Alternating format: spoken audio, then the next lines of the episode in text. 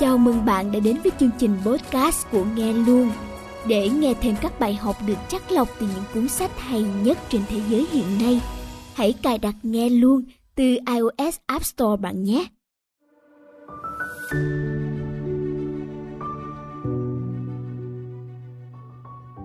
Bí mật luôn hạnh phúc Bài học thực tế từ cuốn sách Đi tìm hóa chất hạnh phúc xin chào tất cả các bạn Hôm nay các bạn có cảm thấy vui vẻ phấn chấn không nào? Khi đang nghe postcard này thì chắc chắn là tâm trạng của bạn đang ở giai đoạn bình thản an yên phải không nào? Vậy còn khi bực tức buồn chán, chắc bạn cũng sẽ chẳng muốn làm gì đâu nhỉ? Khi buồn hay khi căng thẳng thì tôi cũng thường chẳng muốn làm gì cả. Ngoại trừ là đi mua sắm này và ăn thật nhiều này. Nên sau mỗi lần căng thẳng buồn bực thì tôi lại phải cay cục để kiếm tiền. Xong rồi mấy bộ đồ mua lúc đó thì nhìn lại chẳng có gì đặc sắc cả. Mà ăn nhiều thì cái vòng eo bánh mì lại càng đẫy đà hơn. Không biết là các bạn có ai giống tôi không?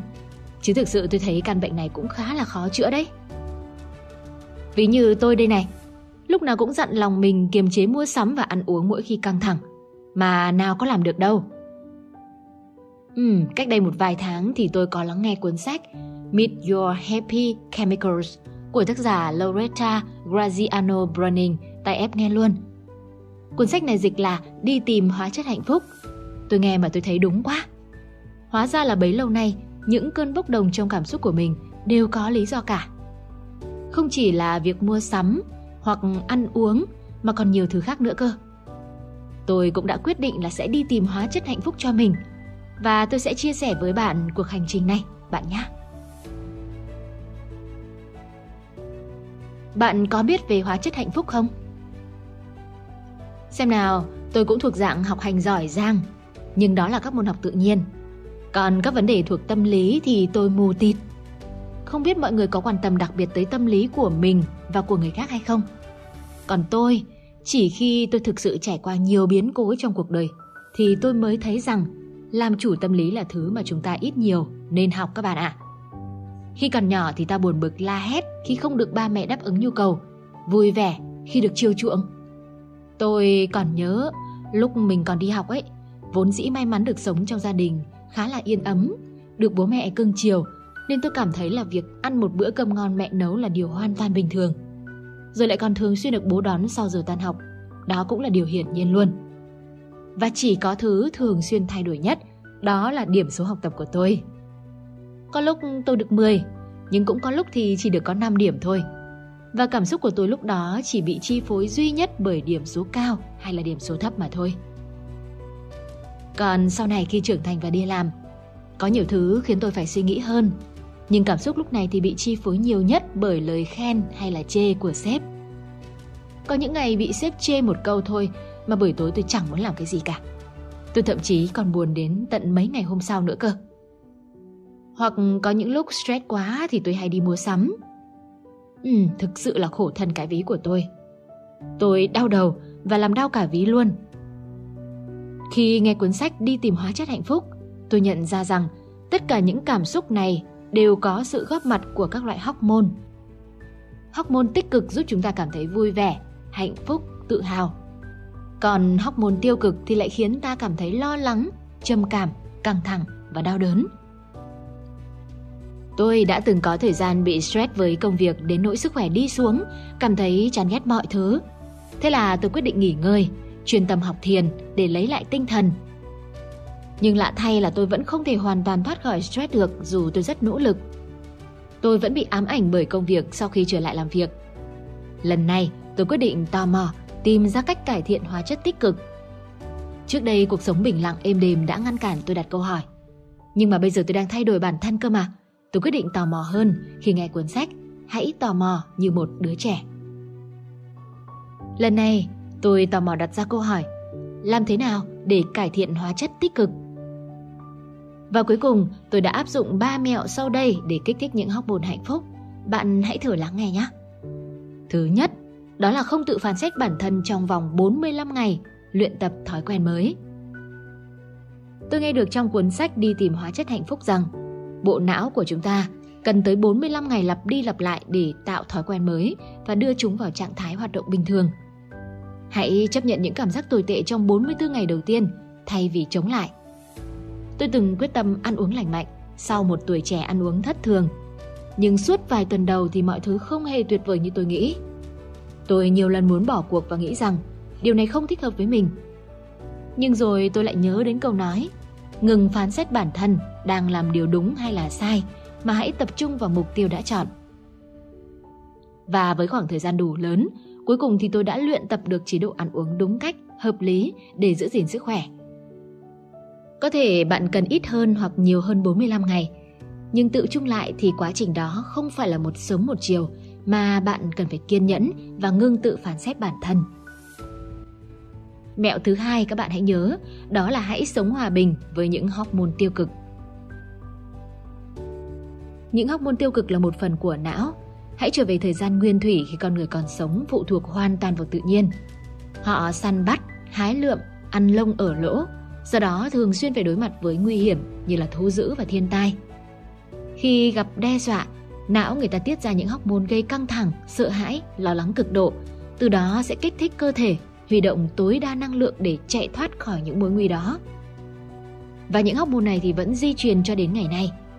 Chúng ta không thể chạy trốn khỏi chúng được, cũng không thể loại bỏ chúng hoàn toàn. Tốt hơn hết là hãy tập sống chung.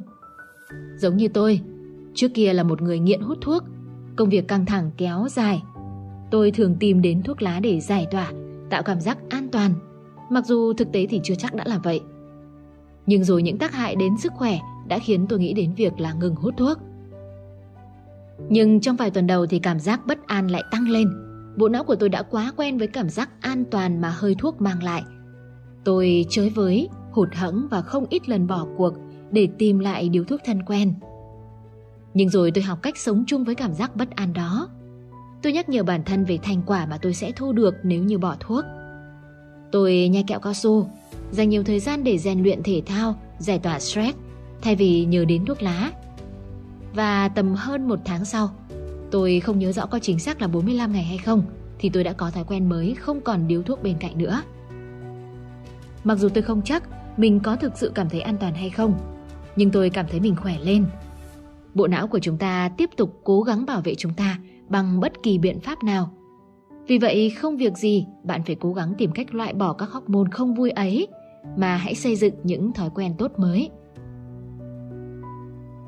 Mẹo thứ ba, hãy chọn thói quen hạnh phúc mới một cách khôn ngoan.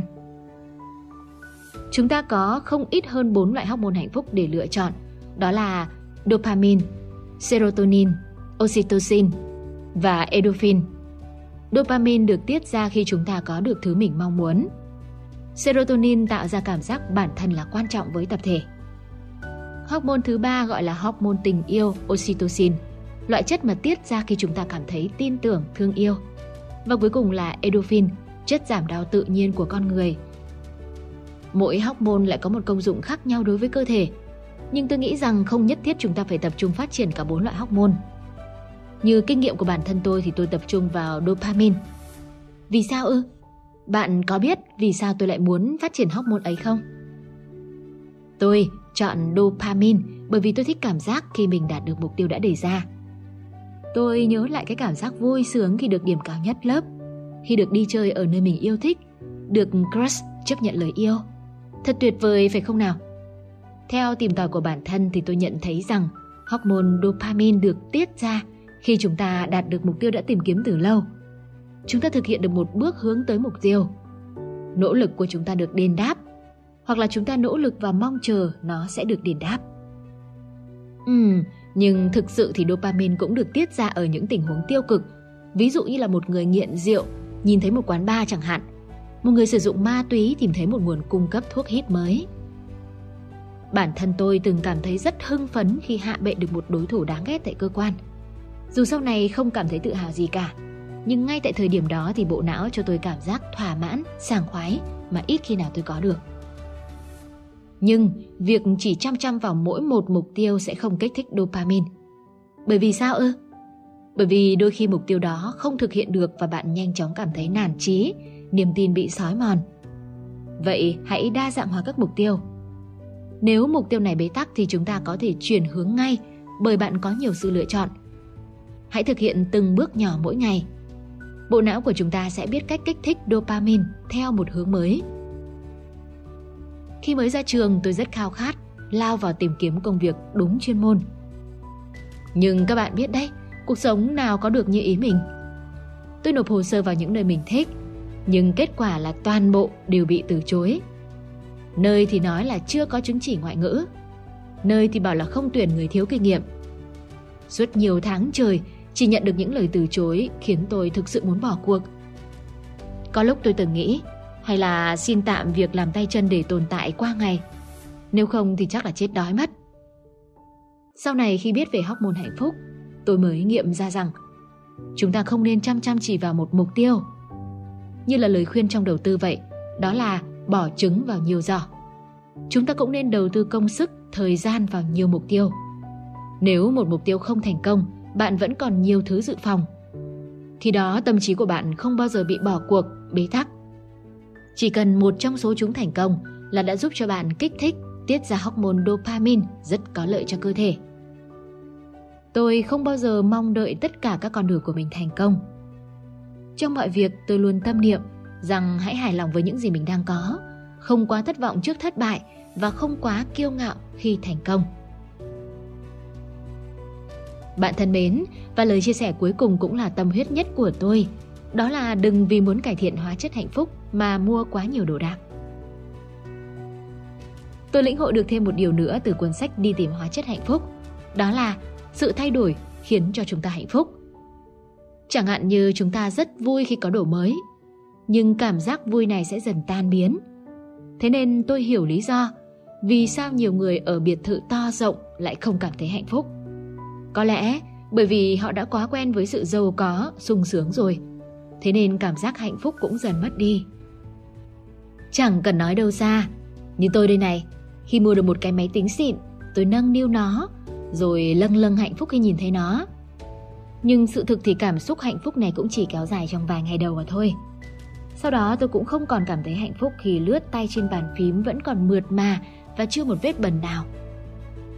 Chẳng thế mà tôi thấy các chị em phụ nữ liên tục mua váy áo mới. Ban đầu tôi nghĩ rằng phụ nữ quá phiền phức, quá quan tâm đến vẻ bề ngoài và thích trừng diện. Bây giờ thì tôi thông cảm với họ hơn. Hóa ra chính hormone hạnh phúc khiến họ luôn muốn mua đồ mới, thay kiểu tóc mới. Nam giới thì cũng có khác gì đâu. Thay vì mua váy áo thì nam giới lại mua đồ công nghệ mới chẳng hạn. Vậy có cách nào để khỏi làm đau ví trong khi thời đại mua hàng online khiến việc đặt hàng đang quá dễ dàng? Tôi đã áp dụng cách này này. Đó là luôn nghĩ về lối sống tối giản trước khi mua đồ. Tôi cũng học được lối sống tối giản từ cuốn sách có nhiều từ ít. Tiếng Anh là The More of Less. Từ app nghe luôn. Tôi đặt mục tiêu tối giản để kích hoạt hóa chất dopamine. Tôi học cách tiết kiệm tiền, tiết kiệm thời gian và tiết kiệm cả không gian nữa. Mỗi lần mua thứ đồ gì đó tôi đều đặt câu hỏi Liệu nó có tiết kiệm tiền hay không? Có tiết kiệm thời gian và có tiết kiệm không gian cho mình hay không? Và khi cảm hứng mua đồ không cần thiết đã nguội đi sau vài câu hỏi như vậy Thì hóa chất dopamine hình như cũng tiết ra thì phải Khiến tôi cảm thấy hạnh phúc vì mình đang dần tiến đến mục tiêu sống tối giản. Nhưng nếu sau nhiều câu hỏi mà tôi vẫn cảm thấy hợp lý khi mua đồ thì sao? Tôi sẽ kiểm tra nguồn hàng mua online một cách kỹ lưỡng. Bởi vì có rất nhiều cá nhân và tổ chức đang vì lợi nhuận mà lừa cả đối tác, lừa cả người tiêu dùng. Xem nào, bản thân tôi cũng đã từng vài lần bị lừa đảo khi mua hàng như vậy. Mới đây, nhận thấy nhu cầu về chăm sóc sức khỏe tăng cao, tôi nảy ra ý định kinh doanh mảng này. Cũng bởi vì tôi mong muốn đạt được mục tiêu tài chính cho năm nay. Lúc đó, tôi thấy một sản phẩm chức năng hỗ trợ hệ tiêu hóa quảng cáo trên Facebook. Mà bạn thì biết rồi đó, hệ tiêu hóa khỏe mạnh thì cơ thể mới hoạt động bình thường được. Tôi đã cẩn thận check thông tin, thấy có khá là nhiều bình luận tốt, cộng với chế độ chiết khấu bán hàng khá là cao, làm tôi bị thu hút. Tôi liền liên hệ ngay với bên cung cấp sản phẩm này thì được tư vấn khá tỉ mỉ. Lòng tin tăng cao khiến tôi quyết định hợp tác với họ để bán sản phẩm. Nghiễm nhiên, tôi trở thành đại lý phân phối hàng cho họ. Tôi hàng hái nhập hàng về và quảng cáo khắp nơi, từ mạng xã hội cho đến truyền miệng. Khi vừa nhập hàng thì bỗng nhiên có hàng loạt tin nhắn muốn mua hàng của tôi.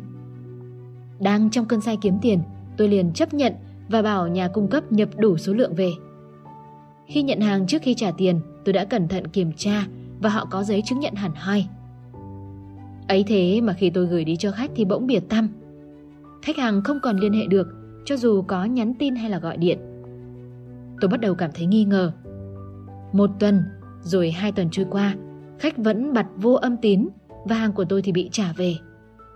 Lúc đó tôi mới ngỡ ngàng rằng mình bị lừa một vố quá đau. Ôm một đống thực phẩm chức năng và đã mất một đống tiền.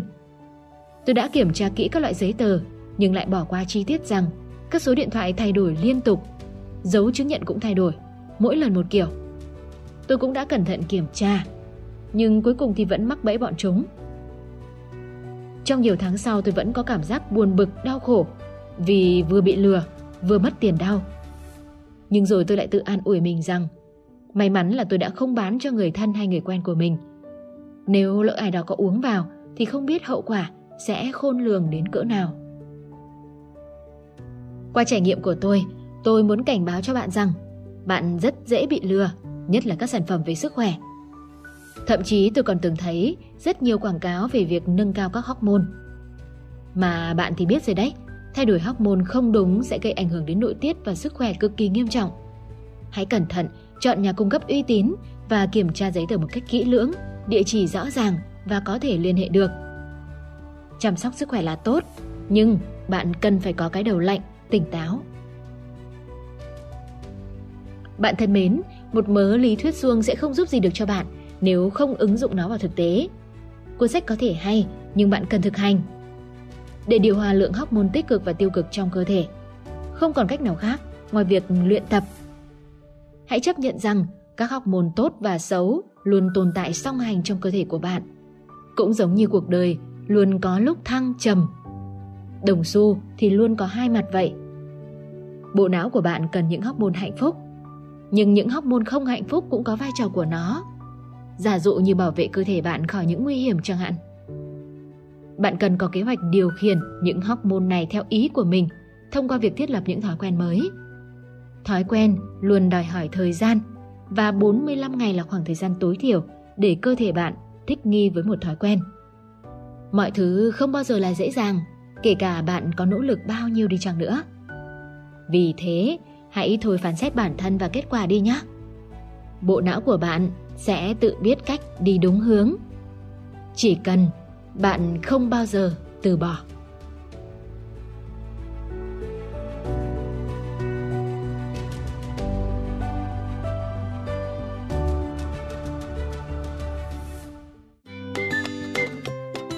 Cảm ơn các bạn đã nghe hết podcast này. Chúc bạn một ngày thật vui tươi và tràn đầy năng lượng.